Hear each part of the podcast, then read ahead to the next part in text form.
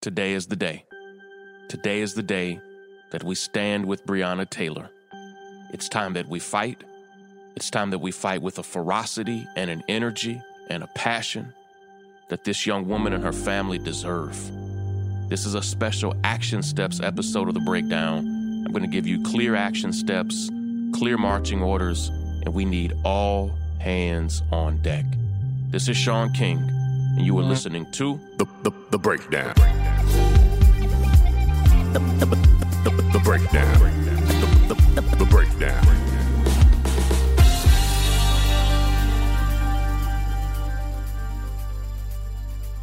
Listen, I know this work and I know the brutality that we are dealing with and staring down in the midst of this pandemic.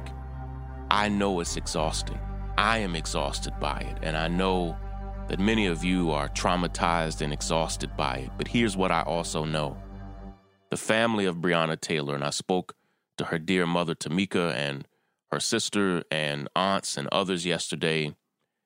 They need us. They need us to stand with them, to stand for them. If you think you are exhausted, please, and I don't say this flippantly, please consider Breonna's mother. If you think you are exhausted, please for a moment consider Ahmaud's mother. And when people ask me, Shaun, how do you do what you do over and over and over again? Let me tell you. I had a brutally, painfully difficult conversation yesterday with Breonna's mother where she broke down as she explained to me in graphic detail how wrong she was done, how wrong her mother was done. I'm, I'm saying, yes, of course, Breonna was done wrong, and, and I will break down the case some more for those of you who are unfamiliar with it. Let me start there, as a matter of fact. At 1 a.m. on March 13th, the Louisville Metro Police Department broke down the door of Breonna Taylor's apartment.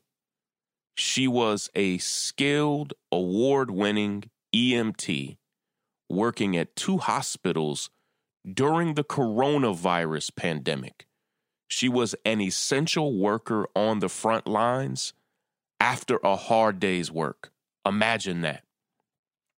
Sound asleep when a rogue police force a renegade trio of three white men with problematic histories of police brutality quietly, in plain clothes, crept through her neighborhood to her front door and without saying a word, without announcing themselves, without knocking or calling, broke the door down then fired so many shots that bullets were found not only in Breonna's apartment, dozens of bullets, but in the apartment to the left and to the right of her.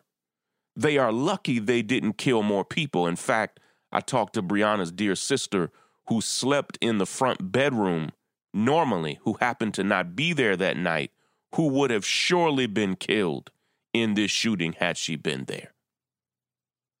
Breonna not only committed no crime, but police were in the wrong apartment complex at the wrong apartment and had already arrested the man that they claimed they were looking for. He had already been arrested and for a low level drug crime. Think about that.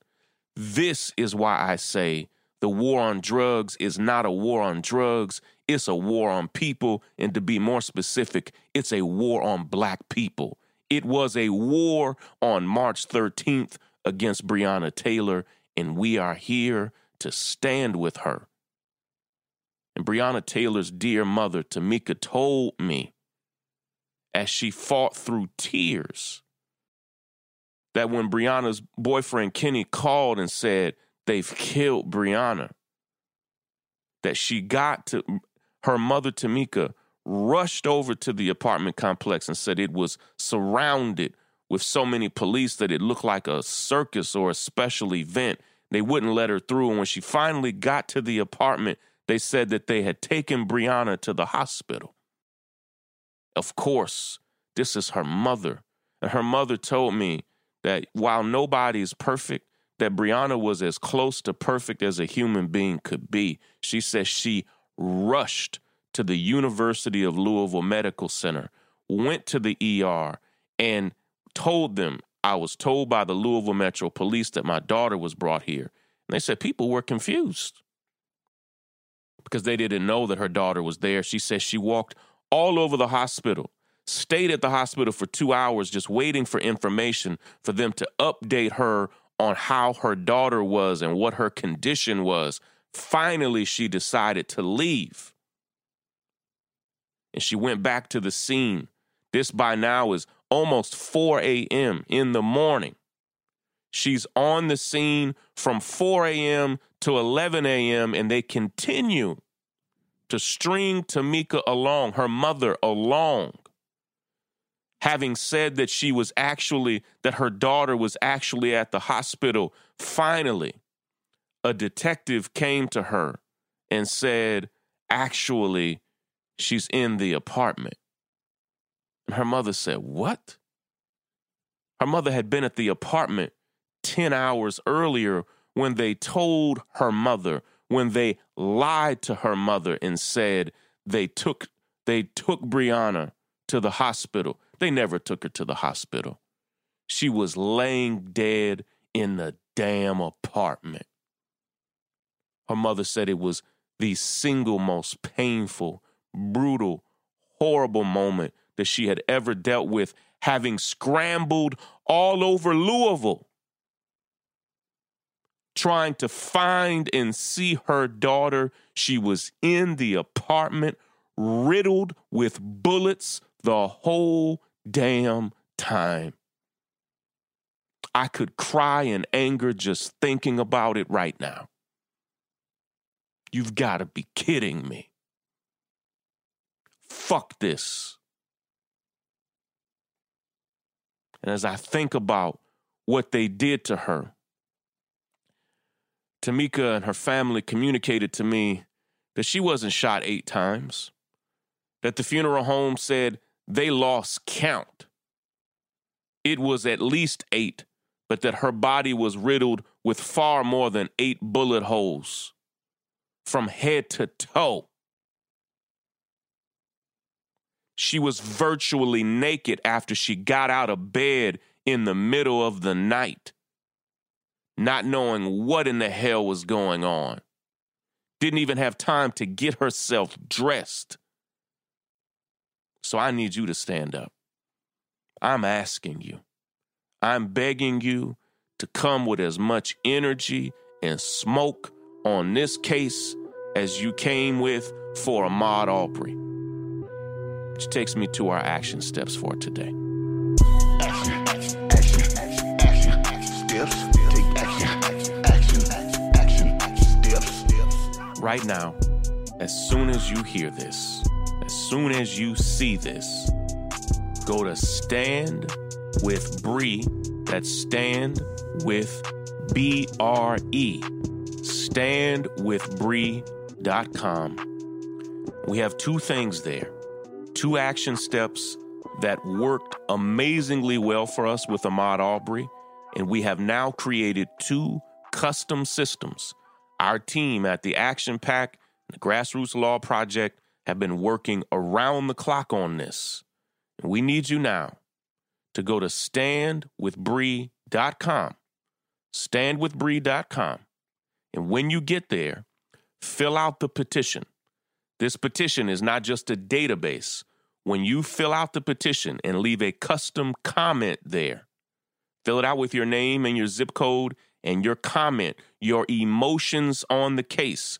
When you do that, it will then send an email to every elected official and government office involved in this case. We sent, in the Ahmaud Arbery case, tens of millions of emails. And we need to duplicate that right now and let them feel our heat and our passion. go to standwithbree.com, standwithbre.com, and fill out the petition. After you do that, put this number in your phone and lock it in your phone. It's a Louisville number 502 735 1784. 502 735 1784. And when you call that number, it's going to be my voice that tells you hello. I'm going to give you some facts of the case so that you understand exactly what you need to say. And then I'm going to connect you to multiple government offices. After you get connected to the first office, do not hang up, even if you get voicemail. If you get voicemail, leave a voicemail. If the voicemail is full, press the star key. Don't hang up. Press star, and then I'll transfer you to another office and another office and another office. And what you're going to tell them, respectfully, but firmly, is that you are demanding that the officers who murdered Breonna Taylor, let me give you their names John Mattingly, Brett Hankinson, and Myles Cosgrove. You are demanding that John Mattingly, Brett Hankinson, and Myles Cosgrove be arrested for their reckless and horrific murder of Breonna Taylor. It's been a month. Stop telling me that you need time for an investigation. You've had a month. You've had five weeks at this point. Take care of business.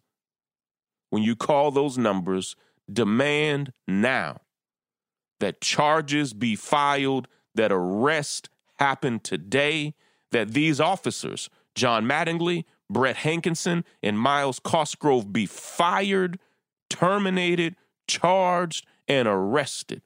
Let me say this. We now have Democrats running most of Kentucky. The governor is a Democrat. The mayor is a Democrat. The Commonwealth attorney, the district attorney, they're Democrats. So here, particularly in Louisville, black folk have put Democrats in power from top to bottom. What are you going to do, Democrats? What are you going to do? Are you going to tell us to be patient? Are you going to tell us to hold on? Are you going to tell us to hang in there and wait? We've been waiting. Breonna's family told me you haven't even called them.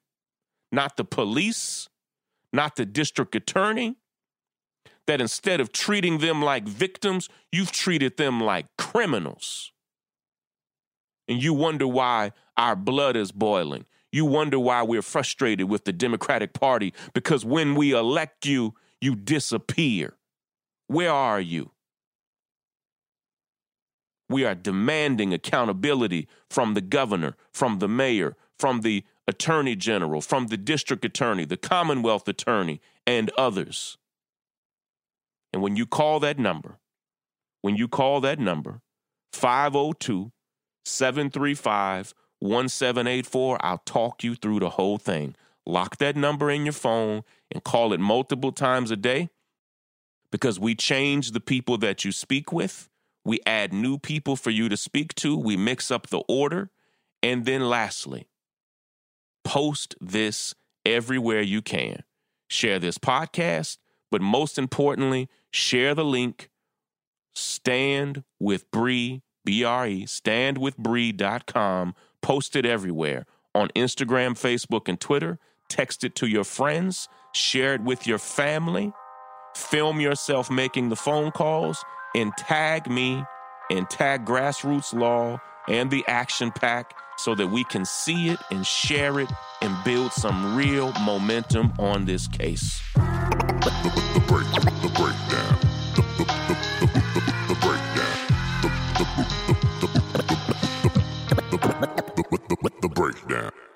I know today is a serious Action Steps episode, but every Wednesday on the breakdown is Woman Crush Wednesday. And so today we want to tell you a new story about a new woman that we're featuring.